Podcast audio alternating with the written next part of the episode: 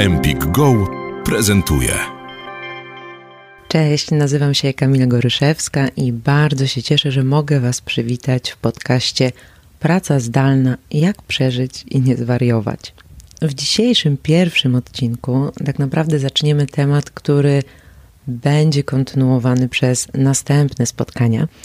A tym tematem jest to, w jaki sposób ułożyć sobie i życie, i pracę, kiedy zostajemy w domu i kiedy na wszystkie obszary naszego życia musi wystarczyć jedna domowa przestrzeń. Dla większości z nas e, taka sytuacja, jaka teraz nam towarzyszy, czyli że jesteśmy w domu i z domu wykonujemy pracę, to nowa sytuacja. Podejrzewam, że część z Was już miała takie doświadczenia, natomiast e, no, aktualnie sytuacja jest nowa.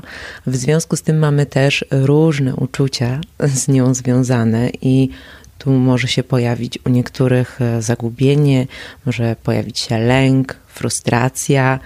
Może się okazać, że następuje spadek naszych oczekiwań wobec siebie, albo wprost przeciwnie.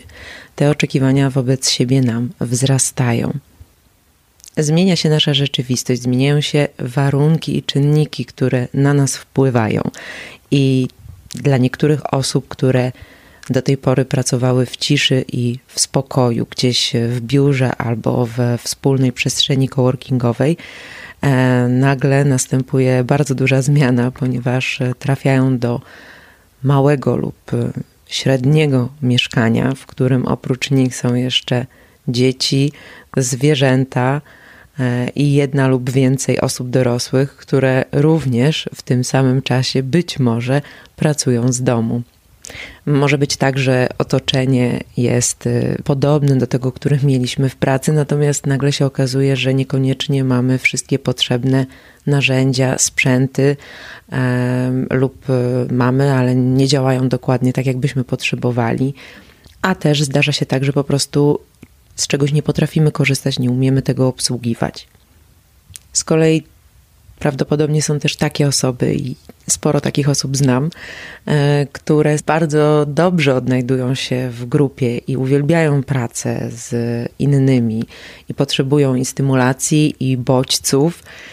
No a teraz e, są w domu, w którym nie ma poza nimi żadnych innych domowników, i ten brak e, czynników stymulujących e, jest dojmujący, frustruje, powoduje takie rozbicie i brak motywacji do działania.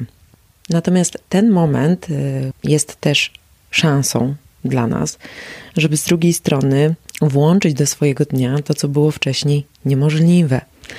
Czyli na przykład pracować w innym rytmie, w innych godzinach, może niekoniecznie pracować w jednym ciągu, tylko pracować blokami. Można też wplatać takie aktywności, które niekoniecznie były możliwe w biurze czy w miejscu, w którym do tej pory pracowaliśmy, czyli na przykład pozwalać sobie na drzemki, e, możemy sobie pozwolić na domowe obiady i na szereg innych rzeczy, łącznie z inną formą wstawania, na które wcześniej sobie nie mogliśmy pozwolić. Prawda jest taka, że każdy z nas jest inny i mamy też e, inny charakter pracy, inne oczekiwania są przed nami stawiane, inne oczekiwania my sobie sami stawiamy i w innych warunkach funkcjonujemy. Natomiast jest e, zestaw e, takich praktyk, które przy odpowiedniej modyfikacji w zasadzie sprawdzają się, czy mogą sprawdzić się u wszystkich i znacznie nam to przejście w inną rzeczywistość, w rzeczywistość pracy zdalnej mogą nam ułatwić. Takim pierwszym narzędziem na pewno będzie rytm dnia. Najlepiej ustalić sobie ten rytm e, trochę jako wypadkową potrzeb i możliwości, a trochę jako wypadkową też tego, z czym nam jest wygodnie i na co sobie możemy pozwolić. Ważne jest, żeby się ze sobą umówić, o której godzinie wstajemy i też, e, żeby zacząć ten dzień w taki sposób, wykonując takie czynności, które będą sygnałem dla naszego mózgu, że za chwilę zacznie się praca. Jeżeli przez wiele miesięcy czy wiele lat mieliśmy, e, no właśnie, jedni pewnie mieli rytuały, a inni bardziej rutyny. W każdym razie zestaw jakichś powtarzających się czynności, które wykonywaliście rano i które sygnalizują waszemu organizmowi, waszego, waszemu mózgowi, że za chwilę zacznie się praca. I to zdecydowanie Wam pomoże.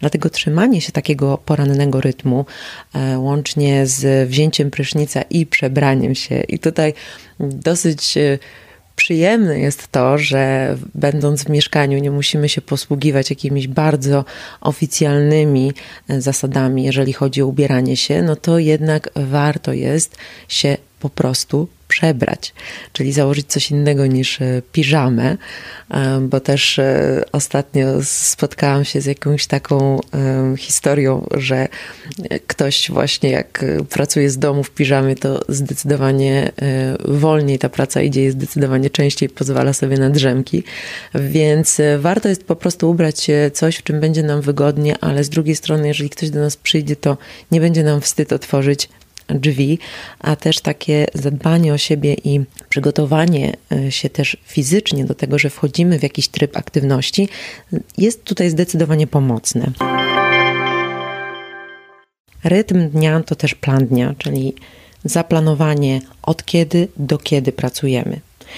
Czy pracujemy ciągiem z przerwami, czy pracujemy w blokach przerywanych innymi aktywnościami. Dla jednych z nas wygodniejsze będzie to, żeby zacząć pracę rano, zrobić sobie przerwę na obiad i skończyć ją gdzieś w okolicy godziny 15-16, a z kolei inne osoby wybiorą bardziej taki model, że pracują dwie godziny, trzy godziny idą do innych aktywności, albo na przykład zajmują się dziećmi i później pracują znowu dwie, trzy godziny i ewentualnie jeszcze wracają do pewnych zajęć wieczorem. Planowanie to zakładanie, o której godzinie coś zaczniecie robić, ale też planowanie, o której godzinie to skończycie robić. I tutaj właśnie jest taki pierwszy element, który powoduje często u wielu osób frustrację, czyli brak zaplanowanej godziny końca pracy powoduje, że albo ta praca ciągnie się bez końca i w zasadzie wiecznie jest nieskończona, albo też robicie więcej niż e, początkowo żeście zakładali, nie robicie i tak pełnego zestawu zadań, i później macie takie poczucie, że mimo tego, że jesteście zmęczeni, to nie osiągnęliście tego, co chcieliście osiągnąć. Jeżeli ustalicie sobie, że pracujecie w konkretnych blokach i w tych blokach naprawdę skupiliście się w 100% na pracy, to dużo lepiej e, będzie Wam się przechodziło z tego trybu aktywności do trybu relaksu, do trybu czasu spędzonego z rodziną albo na jakichś innych pozazawodowych aktywnościach. Kolejna rzecz to jest miejsce pracy. Miejsce pracy, czyli taka przestrzeń w domu, która też będzie czytelna, jeżeli mieszkacie z innymi osobami, będzie czytelna dla waszych y, współdomowników i będzie wiadomo, że to jest miejsce, w którym pracujecie. I zaraz za tym idą narzędzia pracy, czyli przygotowanie sobie wszystkiego, co jest Wam potrzebne, ale oprócz sprzętów potrzebna Wam też jest woda, światło, coś do pisania. E, ważne, żeby ta przestrzeń była zbliżona do tej, w której funkcjonowaliście na co dzień. Oczywiście może być dużo wygodniejsza. Tak samo jak planujecie sobie e, aktywności związane z pracą, to też warto jest zaplanować sobie rzeczy, które w ciągu dnia będą przyjemne. Takie, na które czekacie, takie, na które e, chcecie mieć czas i takie, o których jeżeli pomyślicie, to od razu będziecie czuć się lepiej, że to Was jeszcze w tym dniu czeka. W związku z tym nie tylko planujcie te rzeczy, które są Waszymi obowiązkami, które wiecie, że musicie zrobić, E, ale planujcie też te rzeczy, które są tylko dla Was, e, dla Waszych bliskich, e, które łączą się z takim bardzo przyjemnie spędzonym czasem. Planując godziny pracy, warto jest też trochę poeksperymentować, czyli połączyć, w czym wy się czujecie najlepiej, oczywiście z rytmem domowników i ewentualnie modyfikować ten harmonogram. Warto też, jeżeli jest więcej osób w domu, żeby taki harmonogram znalazł się w jakimś widocznym miejscu.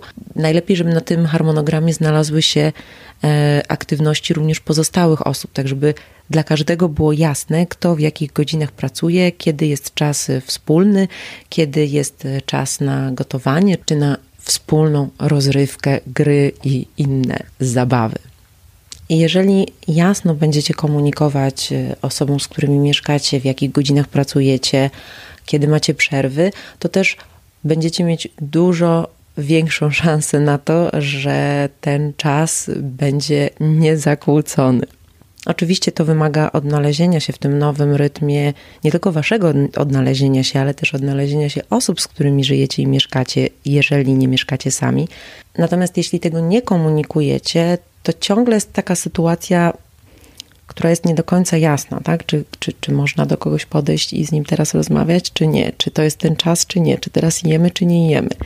A tak jest jasno wyznaczony harmonogram, który wisi w jakimś widocznym miejscu i wszyscy wiedzą, kiedy jest czas na co.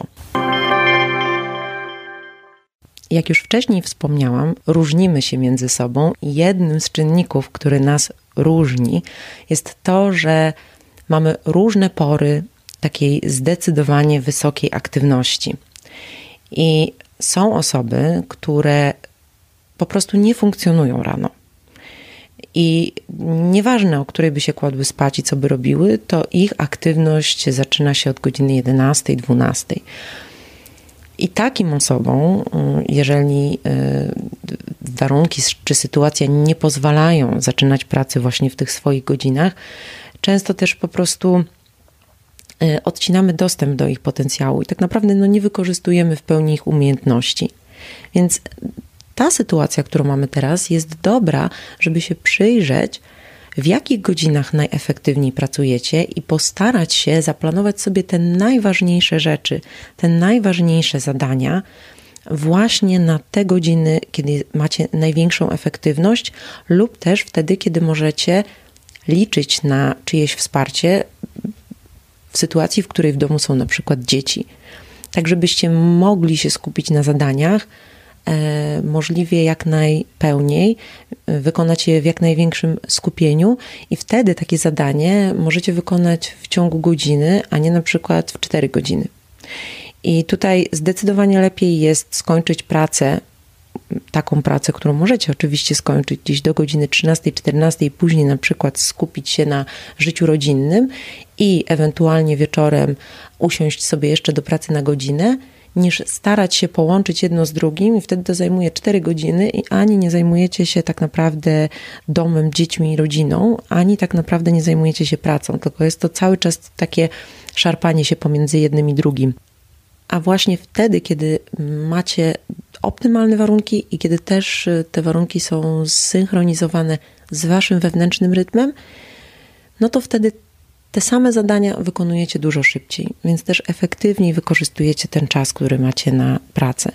Ja na przykład mam tak, że wiem, że jeżeli e, wstanę rano, to w ciągu pierwszych dwóch, trzech godzin e, jestem w stanie zrobić e, bardzo dużo pracy, którą jeżeli przerzucam sobie na popołudnie, no to ona się dużo bardziej rozciąga. Mam, później mam problemy z koncentracją i dopiero ta druga fala mojej uwagi przypada na porę wieczorną, więc w zasadzie między godziną 8 a 10 rano i później między 19 a 21 robię te zadania, które są najbardziej wymagające.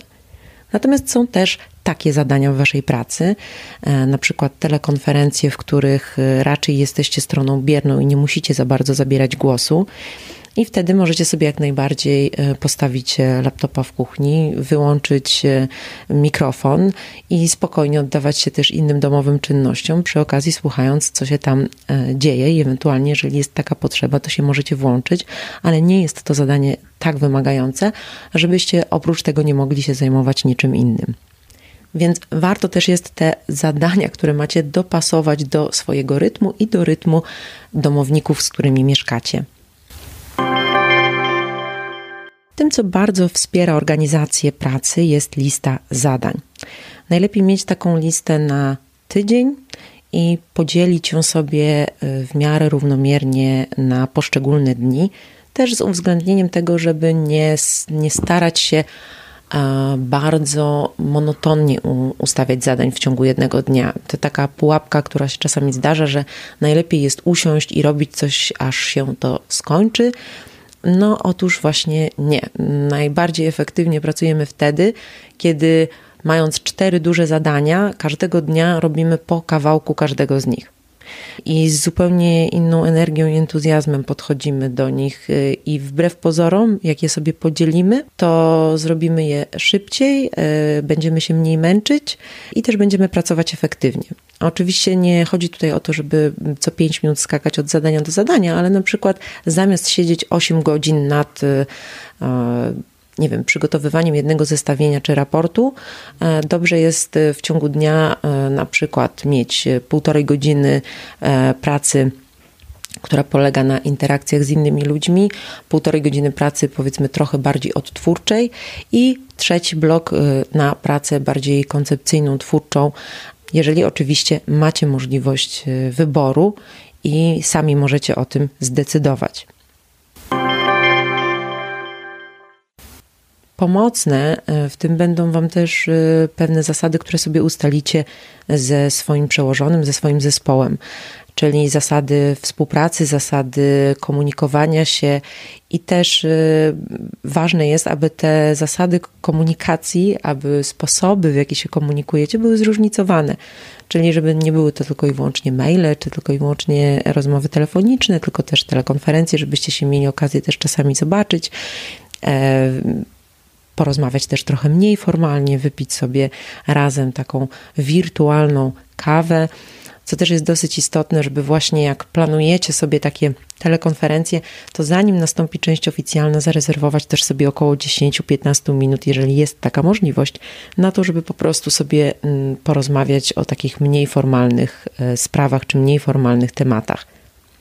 Może się też okazać, że Twoje dotychczasowe zadania czy obowiązki, z racji tego, że musisz teraz pracować w domu, muszą ulec y, kompletnemu przemodelowaniu. Ja na przykład miałam taką sytuację, że w związku z tym, że nie prowadzę teraz szkoleń, e, to zaczęłam z kolei przygotowywać e, materiały szkoleniowe, zaczęłam przygotowywać e, tłumaczenia, zaczęłam przygotowywać ścieżki lektorskie do szkoleń e-learningowych. Po prostu wykorzystuję ten czas na inne zadania, które z kolei byłyby dla mnie dużo trudniejsze do wykonania na co dzień w biurze przy tysiącu różnych rozpraszaczy. Ale to jest też ważny moment, żeby zastanowić się nad tym, czy na pewno mogę wykonywać swoją pracę jeden do jednego, tak jak e, wykonywałam ją wcześniej, czy należy zmienić zakres zadań czy obowiązki, ewentualnie czy mając e, w tym momencie więcej wolnego czasu, mogę go na przykład poświęcić na e, swój rozwój i poznanie nowych narzędzi, czy nabycie nowych kompetencji lub wsparcie osób w moim zespole, które na przykład w tym momencie są przeciążone, dociążone i mają z kolei natłok obowiązków. I tu bym może wspomniała o tym, żeby być dla siebie dobrym, to znaczy mieć dla siebie wiele życzliwości, e, szczególnie jeżeli jest tak, że pie, pewne narzędzia używamy pierwszy raz, czy przystosowujemy się w ogóle do takiego trybu, dać sobie też czas, nie pół godziny, nie jeden dzień, ale właśnie kilka dni, może nawet e, więcej niż kilka dni, taką naprawdę serdecznością i życzliwością podejść do siebie e, w taki sposób, jak do osoby, na której nam zależy, a która znalazła się w kompletnie nowej sytuacji, w nowych warunkach. I też pamiętać o tym, że działa na nas nie tylko stres związany z tym, że mamy do nabycia w krótkim czasie jakieś nowe kompetencje, że musimy się na nowo zorganizować, że tak naprawdę nie wiemy do końca, jak długo będzie trwała ta sytuacja, ale też wziąć pod uwagę to, że cały czas działa na nas też szereg innych czynników pozazawodowych, które się w tej sytuacji nie wyłączają, nie robią nam jakiejś super ekstra przestrzeni. Więc często jest tak, że jesteśmy naprawdę bardzo mocno obciążeni, że nagle oprócz etatu e, w pracy, e, który cały czas mamy, mamy jeszcze dodatkowo etat e, nauczyciela czy nauczycielki. Mamy jeszcze dodatkowo nowe zobowiązania wynikające z sytuacji, więc też jakby dać sobie prawo do tego, żeby się poukładać z tym i że to układanie się może zająć trochę czasu. Ważne też, żeby nie zapominać tym wszystkim o swoich przyjemnościach, o małych, krótkich czasami rytuałach, e, takich jak wypita spokojnie poranna kawa, czy krótki spacer, nawet 5-10 y, minut, zanim rozpoczniecie pracę albo po zakończeniu pracy, żeby po prostu wyjść i się przewietrzyć, żeby chwilę odsapnąć. Polecam też krótkie ćwiczenia w trakcie pracy, takie, żeby po prostu wstać y, i dosłownie przez minutę, dwie porozciągać się, E, porobić, nie wiem, parę przysiadów. E, jeżeli ktoś lubi tańczyć, to można sobie puścić jakąś ulubioną muzykę i chwilę potańczyć, tak żeby zmienił się wasz nastrój, żeby też mózg miał szansę trochę inaczej popracować przez kilka minut i móc się też regenerować w ten sposób. A kiedy jecie posiłki, kiedy planujecie sobie przerwy na posiłki, to też dajcie sobie na to trochę czasu, żeby ten posiłek spokojnie przygotować, żeby go też spokojnie zjeść, bez włączonego telefonu, bez włączonego laptopa. Nie jedzcie i nie pracujcie w tym samym czasie. To wcale nie jest efektywne i to wcale Wam e, nie służy. I naprawdę lepiej jest zjeść 5 minut później albo odpisać na wiadomość 5 minut później, niż robić te dwie rzeczy w tym samym czasie. Albo jeść i cały czas patrzeć na telefon, czy dzwoni, czy nie dzwoni. No i też najważniejsze, żeby wiedzieć, że kończycie pracę, czyli wykonujecie czynności, które dadzą znać waszemu mózgowi, że przechodzi w inny tryb. Dobrze jest właśnie wtedy albo sobie chwilę poćwiczyć, albo zmienić e, pomieszczenie, zmienić przestrzeń, pozamykać e, wszystkie komunikatory, pozamykać e, laptopy, notatki. Najlepiej pochować, tak żeby żeby też właśnie dotarł do waszego mózgu sygnał, że ten etap jest skończony, a nie, że kończycie pracę, a tak naprawdę laptop cały czas jest otwarty, telefon cały czas jest włączony i tak na dobrą sprawę, no niby skończyliście pracę, ale gdzieś w środku cały czas macie taki element siebie nastawiony na czuwanie. I to przeszkadza w przejściu w tryb regeneracji, w tryb wypoczynku. A jeżeli nie wypoczywacie, nie nabieracie sił, nie regenerujecie się i następnego dnia nie zaczynacie z pełną pulą energii, tylko jesteście już osłabieni, bo tak naprawdę nie wypoczęliście w pełni, ponieważ jakaś część waszego mózgu cały czas była w pracy, cały czas była na dyżurze. Dlatego to jest takie ważne, żeby pozamykać, pochować narzędzia i przejść w zupełnie inną przestrzeń, w zupełnie inne aktywności. I też w ramach podsumowania zachęcałabym Was do tego, żeby na koniec takiego dnia zanotować sobie parę obserwacji, to znaczy zobaczyć, y, co w tym dniu y, zostało zrobione, co ewentualnie przekładacie na następny dzień, od razu zweryfikować następny dzień, a jeżeli udało Wam się zrobić więcej niż zakładaliście, to w związku z tym w następnym dniu na co będziecie mieć więcej czasu. Jak kończycie dzień, z planem na następny dzień, to później ten, w ten następny dzień Wam się dużo łatwiej wchodzi. Warto jest właśnie zaobserwować, które praktyki, które działania się sprawdziły, pomogły Wam, co, a co z kolei byście chcieli zmodyfikować. Ważne też, aby zauważyć rzeczy, za które możecie się docenić. E, może jest coś, z czego możecie być dumni, e, może macie jakieś nowe pomysły. Takie krótkie podsumowanie dnia to też jest taki jeden z takich elementów, który z jednej strony da Wam taką namiastkę nagrody e, za ten dzień, a z drugiej strony też e, pozwoli Wam e, w jakiś sposób go zamknąć i podsumować. I też jeżeli nie macie zbyt dużo interakcji, a jesteście przyzwyczajeni do interakcji z ludźmi, to dobrze też być samemu dla siebie interakcją, czyli też samemu dla siebie pewne rzeczy zauważyć, które normalnie mogą Wam umykać.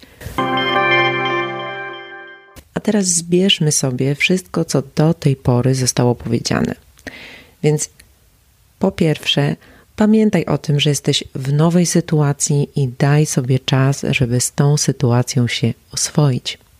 Pamiętaj też, żeby skupić się na nowych możliwościach i udogodnieniach, które ta sytuacja ci umożliwia, i o tym, żeby się nimi cieszyć.